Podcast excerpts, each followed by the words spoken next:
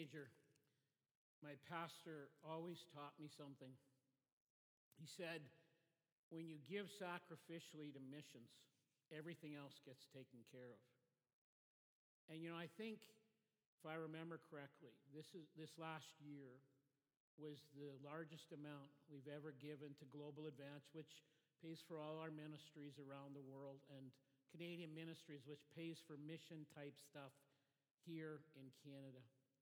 And he always said, God's a missionary minded God. So I encourage you to just give liberally to missions. And we just trust God will take care of all that. So thank you for that. Let me pray with you for a moment. Father, as we bow and look into your word here in these next moments, I just am very mindful of the fact that just a number of our families have lost loved ones in the last few weeks. And we continue to invite you to just be the God, I believe, of supernatural comfort. And we appreciate the people around us that care for us and bring a meal or pray for us, all good, good stuff. But we just know that when you step into a life, we thank you for your touch. And I pray that you would just continue to release that in our church family. And in particular, I think of the Souter family this morning. So thank you for them. And Lord, as we look into your word now, would you just speak? Would you speak as only you can? In Jesus' precious name we pray. Amen. In the beginning, God. The first four words of the first verse of the first chapter of the first book of the Bible. And this is the series title that we're in right now as we're looking through those opening chapters. And in the first week, we looked at the fact that um, whatever your worldview is, you have to have some faith. And so to believe that there's a God or to believe there is no God, you have to have faith, absolutely.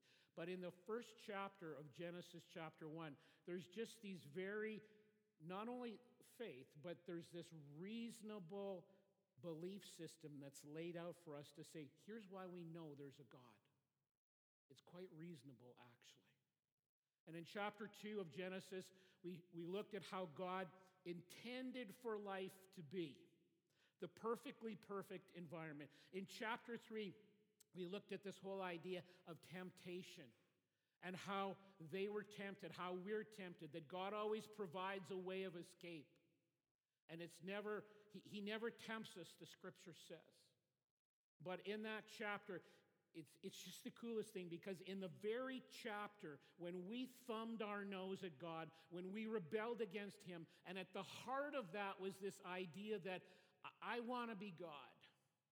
I don't want to be answerable to anyone else. And I think so much of what goes on in our world is as a result of that. I do not want to be answerable to anyone else. And in the very chapter when we first rebelled, this is the first time of the promise of Jesus that Christ would come, that he would give his life. Even though it was unwarranted, unearned, undeserved, he said, I'm going to do this for you, even though you did that to me. That's pretty wonderful. This morning we're continuing in the book of Genesis. So if you have your Bible, turn with me to Genesis chapter 4. And I'm going to read those opening 16 verses. You continue when you're at home, you can read the rest of the chapter if you'd like. Genesis chapter 4. Adam lay with his wife Eve, and she became pregnant and gave birth to Cain. She said, With the help of the Lord, I have brought forth a man. Later, she gave birth to his brother Abel. Now Abel kept flocks, and Cain worked the soil. In the course of time, Cain brought some of the fruits of the soil as an offering to the Lord. But Abel brought fat portions from some of the firstborn of his flock. The Lord looked with favor on Abel and his offering, but on Cain and his offering he did not look with favor. So Cain was angry, and his face was downcast. Then the Lord said to Cain, Why are you angry? Why is your face downcast? So he's sort of saying, Just, just stop here, Cain. Take a step back. I haven't, I haven't abandoned you. You know, what's gone on here isn't right, yet I can help you. So don't make matters worse and continue making bad choices. And this is always the heart of God. He wants what's best for us. Okay, so he says to him, Why is your face downcast? If you do what is right, will you not be accepted? But if you do not do what is right, sin is crouching at your door. It desires to have you, but you must master it. I'm warning you, Cain. I can see what's going on. You're heading for a train wreck. Don't do it. Don't do it. And he warns them, just like he warns us over and over again. Now Cain said to his brother Abel, Let's go out to the field. And while they were in the field, Cain attacked his brother Abel and killed him. The first murder. Horrible. Then the Lord said to Cain, this is very reminiscent of chapter 3, right? Just like he said to Adam and Eve, Where are you guys? Here's this question Where is your brother Abel? I don't know, Cain replied. And then he's almost a bit sarcastic with God. Am I my brother's keeper? The Lord said, What have you done? Listen, your brother's blood cries out to me from the ground. Now you are under a curse and driven from the ground, which opened its mouth to receive your brother's, your brother's blood from your hand. When you work the ground, it will no longer yield its crops for you. You will be a restless wanderer on the earth. Cain said to the Lord, My punishment is more than I can bear. Today you have driven me from the land, and I have, will be hidden from your presence. Let me repeat that. I will be hidden from your presence. I'll be a restless wanderer on the earth, and whoever finds me will kill me. But the Lord said to him, Not so. If anyone kills Cain, he will suffer vengeance seven times older, over. Then the Lord put a mark on Cain so that no one who found him would kill him. So Cain went out from the Lord's presence and lived in the land of Nod, east of Eden. I read this about this Lutheran bishop who uh, suffered terrible persecution for his faith, was tortured for his faith. And when he, when he eventually got out of the prison place they'd put him, he wrote, When God is not God, man is not man. What did he mean by that? When divine authority is rejected, it leads to inhuman actions. And so they've been expelled from the garden, and it's because of their decision, like I said, to disregard God's clear warning to rebel against him. They have this sin problem. And then I'm going to use a theological term here. We're told that because of that, it's imputed, which means it's put onto our account. This choice that they made is a choice we follow suit with, and it's imputed onto our account. And Adam and Eve start having children, and they have their first two children, Cain and Abel. And as the boys grow older, they develop their own trade, and uh, one becomes a farmer and one becomes a shepherd. And during the course of time, we don't know what all is going on, but during the course of time, they go and they're going to worship God. And here we're going to see in this passage the kind of worship which Debbie was talking about, which the team was singing and reading about earlier, the kind of worship that's acceptable to God. And this is an important life lesson they're going to give to us almost for free here. Cain brings a grain offering because, as I said, he's a farmer. Abel brings an, an animal offering. And it says in the passage that God looked with favor on Cain's on Abel's rather, and not on Cain's. Now, why is this? There's a huge debate about this and the different theologians. Some of them say, well, well it's because uh, one was a blood offering and one was a grain offering. And in some senses, it's a little complicated, but this blood offering is better than, an, than a grain one. And it could be that, but I personally don't really think so. Some people would say, well, it seemed to suggest that Abel brings first fruits and maybe Cain didn't. And that's sort of in keeping with Scripture because anywhere in the Scripture, when we're called on to give, God always says, Because I'm first in your life, or at least I should be. An illustration of that is when we give, we give to Him first before anything else. That's always taught in Scripture without exception. And so maybe that's the possibility of what's going on here, but I lean more towards when you look at the whole, the whole passage, That the focus is really not on the offering itself, but rather on the response of the heart of the person giving it. The motivation behind why they're doing this act of worship. And we're told all, all through Scripture again that before we serve, God wants a worshiper someone who appreciates him for who he is and what he's done, and, and has that surrendered life. And that when we go to serve, it, it, it's out of that and a heart motivation that's dedicated to him. And it's less about the type of offering, but more about the attitude and the motivation and the desire behind it.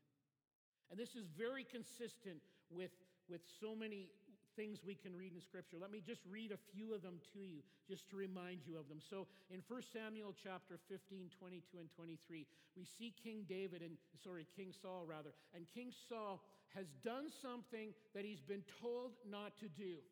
And as the leader, he's led the people far astray. And he realizes what he's done is really wrong, and he tries to bribe God, tries to pay God off. Never a good plan. And we do this sometimes. We do sinful things. We don't want to admit them. We don't want to repent. We don't want to humble ourselves. And we think, well, I'll just pay God off by doing this. So listen to what he says. This is what God says in his word. He says, Does the Lord delight in burnt offerings and sacrifices as much as in obeying the voice of the Lord? To obey is better than sacrifice, and to heed better than the fat of rams. For rebellion is as the sin of divination, and arrogance like the evil of idolatry. Because, King Saul, you have rejected the word of the Lord, he has rejected you as king. Then there's David, and David's sin with Bathsheba and Uriah.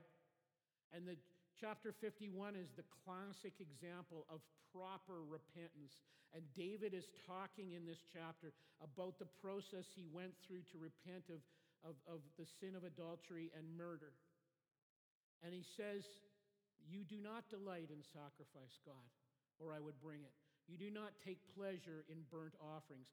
The sacrifices of God are a broken spirit, a broken and contrite heart. O oh God, these are things you will not despise. And in your good pleasure, make Zion prosper. Build up the walls of Jerusalem. Then there will be righteous sacrifices, whole burnt offerings to delight you. Then bulls will be offered on your altar. So it's not that he didn't bring offerings, but he got his heart right first. And then he brought the offerings. And this is what God is always looking for. He wants us to bring worship offerings that are first and foremost covered with a humble, obedient heart. And I, I referenced this last week, I'm going to reference it again. There's just this pervasive idea throughout Scripture and this question that's just jumping off the page again Will I surrender to the Lordship of Jesus Christ? Will I surrender? Is that my first posture? And when I go to serve, this is the posture that should be in my life first. Will I surrender to the Lordship of Jesus Christ? Just think with me for a minute about those times in your life when you felt distant from God. When you've gone to pray and you, you just, I wonder if He really heard me. Or, or you're, you're just quite honestly having difficulty worshiping. Maybe you're in a setting like this and, and you want to bring a, a, a, worship offering, whether it's singing or giving or paying careful attention to God's word and, and saying, I'm, I'm going to let God put that into my life, which is an act of worship in itself, or I'm going to serve somehow, whatever the case may be. But it just, for some reason, it doesn't seem to be happening. And there can be a variety of reasons for these things, but one of them, and I think it's at the heart of this passage, is that our attitude or our lack of obedience or jealousy or whatever it is, is getting in the way. And this might be at the heart of it. Let me read one more passage that illustrates this, and it's from the prophet Isaiah. And during that time in history, the nation of Israel were outwardly, outwardly obedient. They were doing the quote unquote religious things and doing the things they were supposed to do, at least outwardly. But as a people and in the way they were running society, it was deeply unjust. And because God is a just God, He doesn't want anything to do with a society that's operating that way. So listen to what he says in Isaiah chapter 1, 11 to 15. He says this The multitude of your sacrifices, what are they to me? Says the Lord. I've had more than enough of burnt offerings of rams and the fat of fatted animals. I have no pleasure in the blood of bulls and lambs and goats. When you come to appear before me, who has asked you of this? This trampling of my courts. And he's saying, innocent people are being mistreated in their court system. And God doesn't like that. A God of justice. Stop bringing meaningless offerings. Your incense is detestable to me. New moon Sabbaths and convocations. I cannot bear your evil assemblies. So, even again, even though you're doing it right outwardly, in your heart there's evil going on. Your new moon festivals and your appointed feasts my soul hates. They have become a burden to me. I'm weary of bearing them. When you spread out your hands in prayer, I will hide my eyes from you. Even if you offer many prayers, I will not listen because your hands are full of blood. They've been murdering innocent people.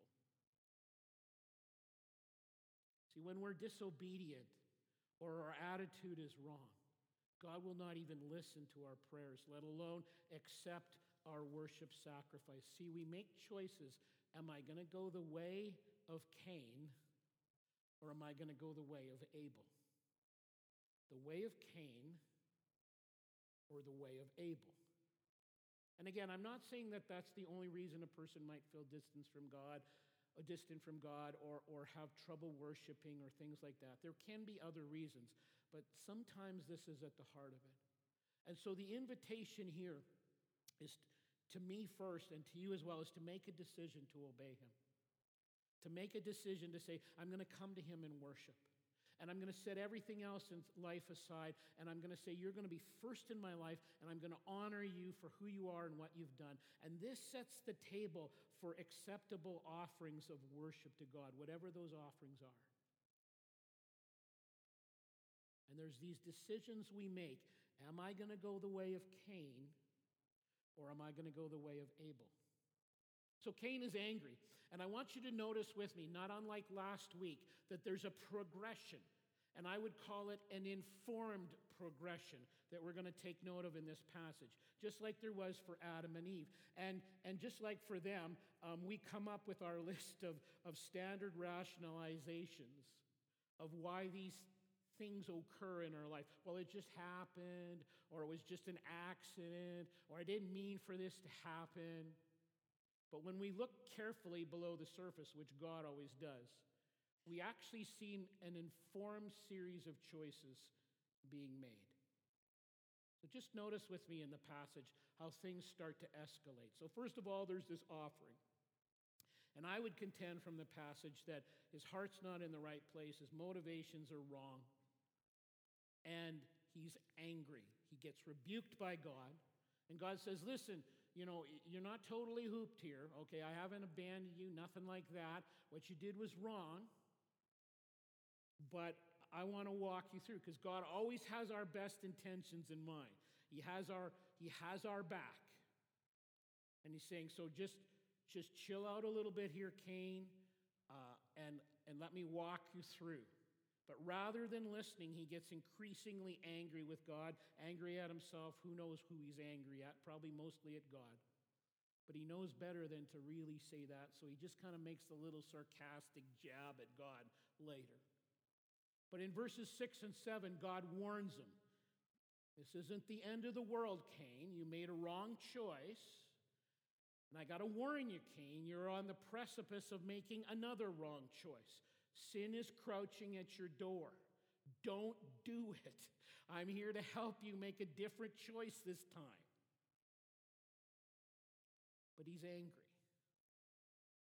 And because he can't pick on God, he knows enough not to pick on God. He can't pick on, um, you know, on God, so he's jealous of Abel.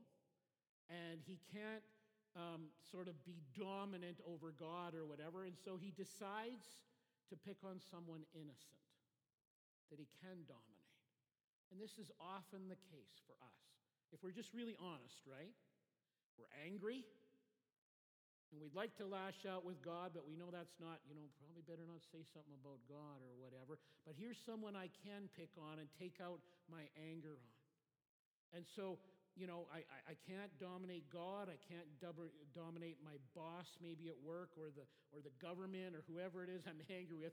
And so I'll take my anger out on my coworker, on my sibling, on my spouse, on my kids, whoever the case may be.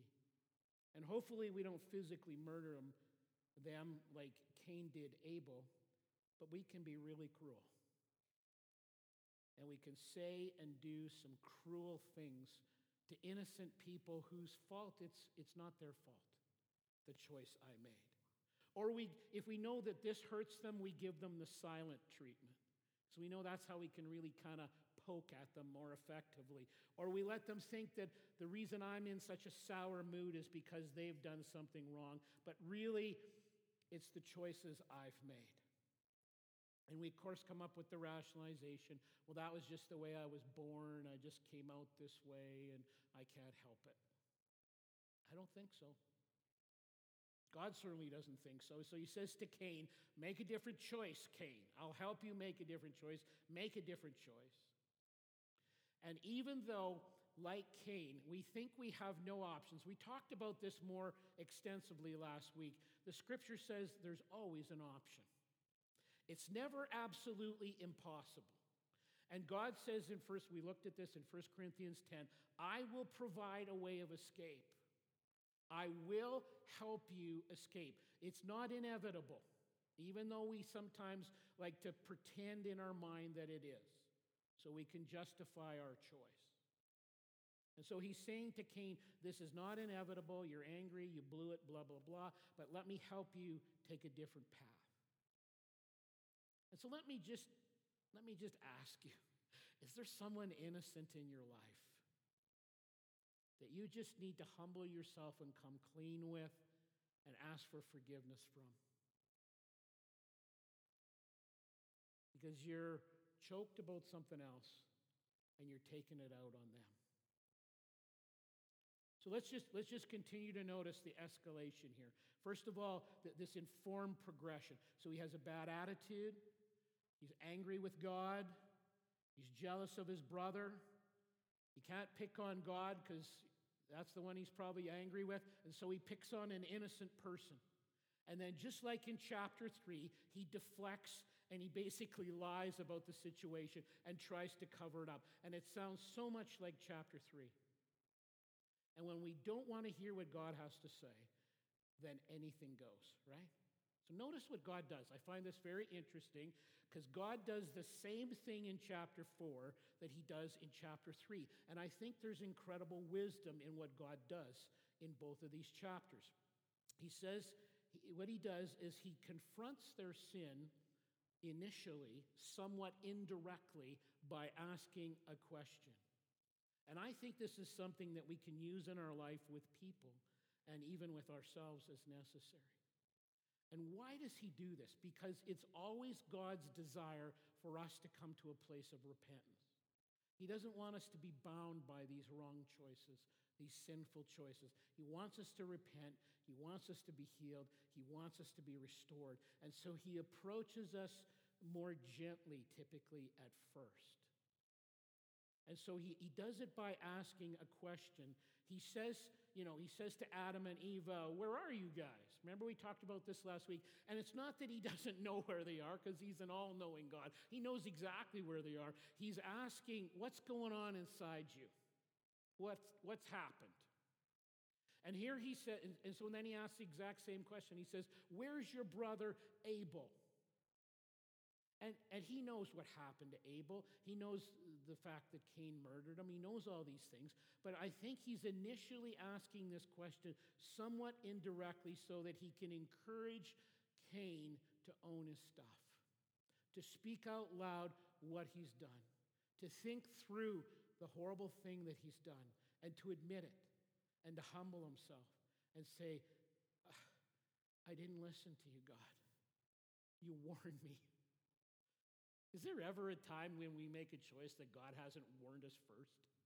I don't think so. You warned me, God. You told me not to, to get all amped up and, and do something I shouldn't do, and I didn't listen, and I was wrong, and, and I did a horrible thing. And, and I'm, you know, I'm not going to lie about this. I'm not going to try to cover up, where's my brother, you know, blah, blah, blah. Um, I did it. I did it. And God's goal in asking this question, I think, is that Cain would repent and be healed and, and forgiven and cleansed and admit what he's done. This is the first step back, the first step back to forgiveness and healing and wholeness. And when someone hurts us, you know, do I want to rant and rave and get my pound of flesh? And, and sometimes in my life, that's my first reaction. Or do I want to see that person restored and back in right fellowship and right relationship? And forgiveness and restoration has this unique beauty to it. Let me read some verses that illustrate this. First John, you may have memorized these. First John chapter 1, 7 to 9, it says, If we walk in the light, in other words, we have a personal relationship with God through Christ. If we walk in the light as He is in the light, we have fellowship with one another. God wants us to have a right relationship with Him and the people that we're in relationship with as well. We have fellowship with one another, and the blood of Christ, in other words, His sacrifice for us, that undeserved, unwarranted sacrifice, the blood of Christ, His Son, purifies us from all sin. If we claim to be without sin, we deceive ourselves and the truth is not in us. In other words, John is saying, listen, we lie to ourselves all the time and say we didn't do it or I didn't sin. If we claim to be without sin, we deceive ourselves and the truth is not in us. However, if we confess our sins, He's faithful, speaking of God, is faithful and just to forgive us of our sins and purify us from all unrighteousness. It's just a beautiful picture. And then in Hebrews 10, it says, Let's draw near to God with a sincere heart. Because remember, He's always looking at that motivation. With a sincere heart, in full assurance of faith, having our hearts sprinkled to cleanse us from a guilty conscience, and having our bodies washed with pure water. And then finally, in Micah 7, listen to this Who is a God like you, who pardons sin and forgives the transgression of the remnant of his inheritance? You do not stay angry forever, but delight to show mercy. You will again have compassion on us. You will tread our sins underfoot and hurl all our iniquities into the depths of the sea. You will be true to Jacob and show mercy to Abraham as you pledged on oath to our fathers in days long ago. There's this incredible beauty when sin is acknowledged and cleansed and healed and forgiven. Someone says, well, Scott, what if, if, if Cain had, you know, because God starts indirectly and then he gets very direct afterwards, right? But he starts indirectly. What if Cain had, had repented and acknowledged all this right away? Um, what would have happened? Well, there still would have been consequences. So don't think in what I'm saying there, there's no consequences. When we make sinful choices, there are consequences. And so even if Cain had repented, there would have been serious, as there should be, consequences, because as I said, God's a holy and a just God. But here's the cruncher I'm assuming if he had repented and really owned his stuff, the consequences of the removal of himself from God's presence would not have been involved as well. There's no consequences consequence as severe as that. And what happened to Cain because he would not repent is a hint, I think, a foreshadowing of things.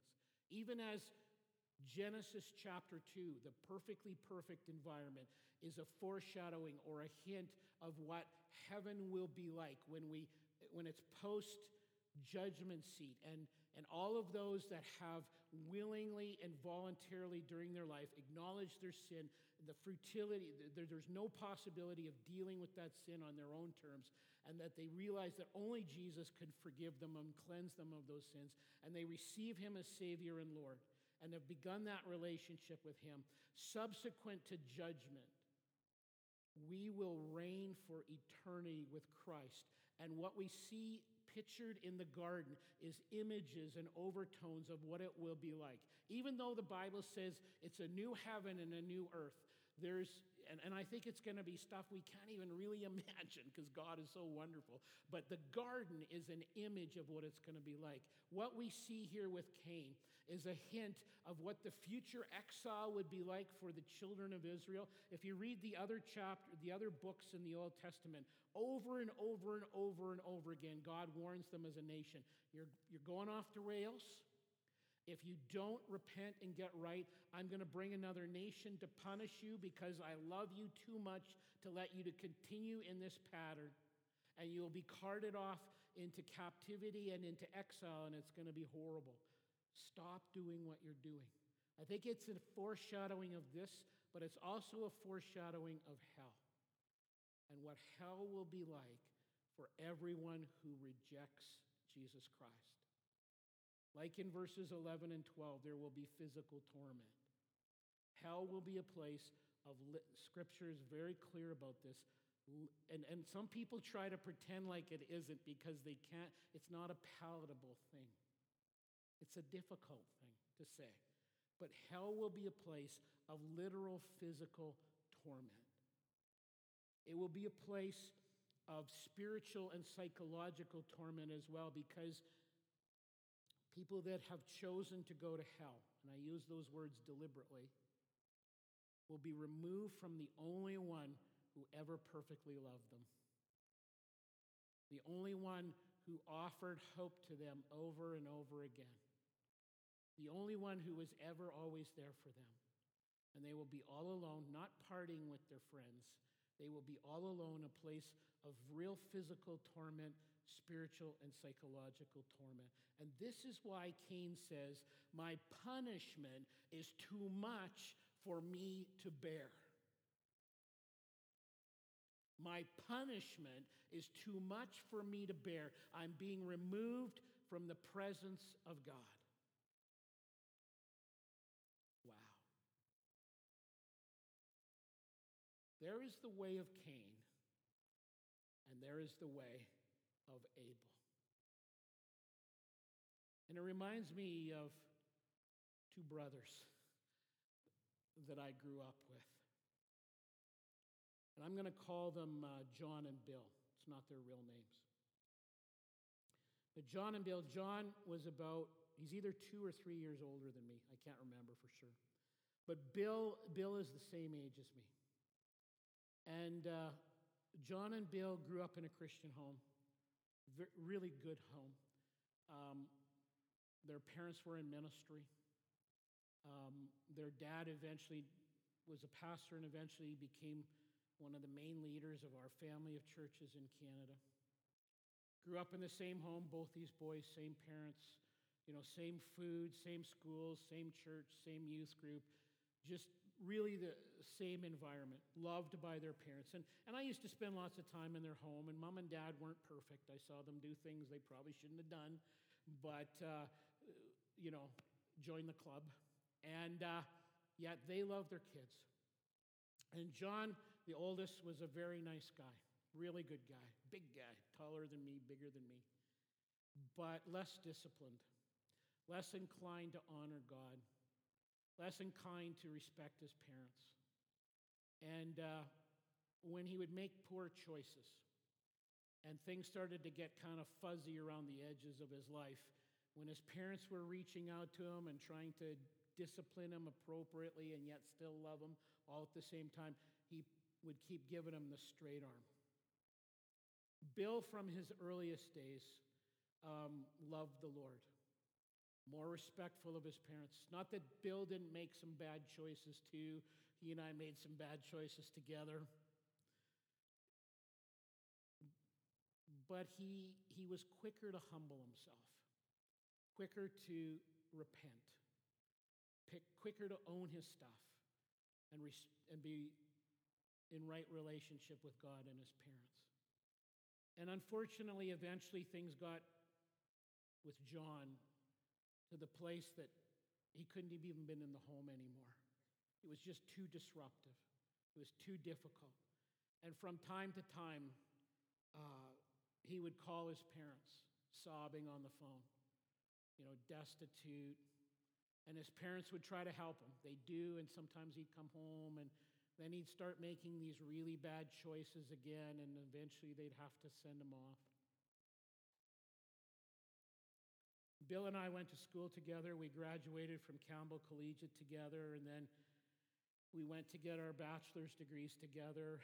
Um, he, just like me, he married really well.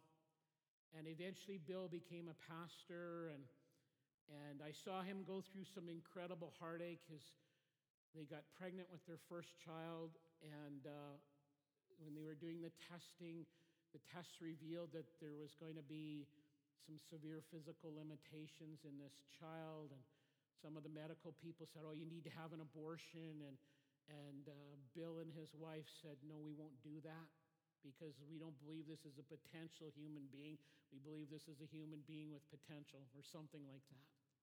And when the little guy was born, he, he didn't have any outward physical limitations that you could take note of, but within a few weeks he died. And I saw them grieve through that process, uh, cry through that process. And uh, Bill and his wife pastor a church out in Toronto area now. They love and they serve Jesus. John kept making poor choices. And God just gave him chance after chance. And he got married and divorced. He lived with a bunch of people. And eventually, John died from AIDS.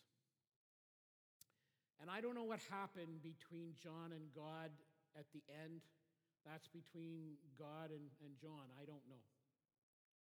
But I just know this there can be the way of Cain in our life, or there can be the way of Abel.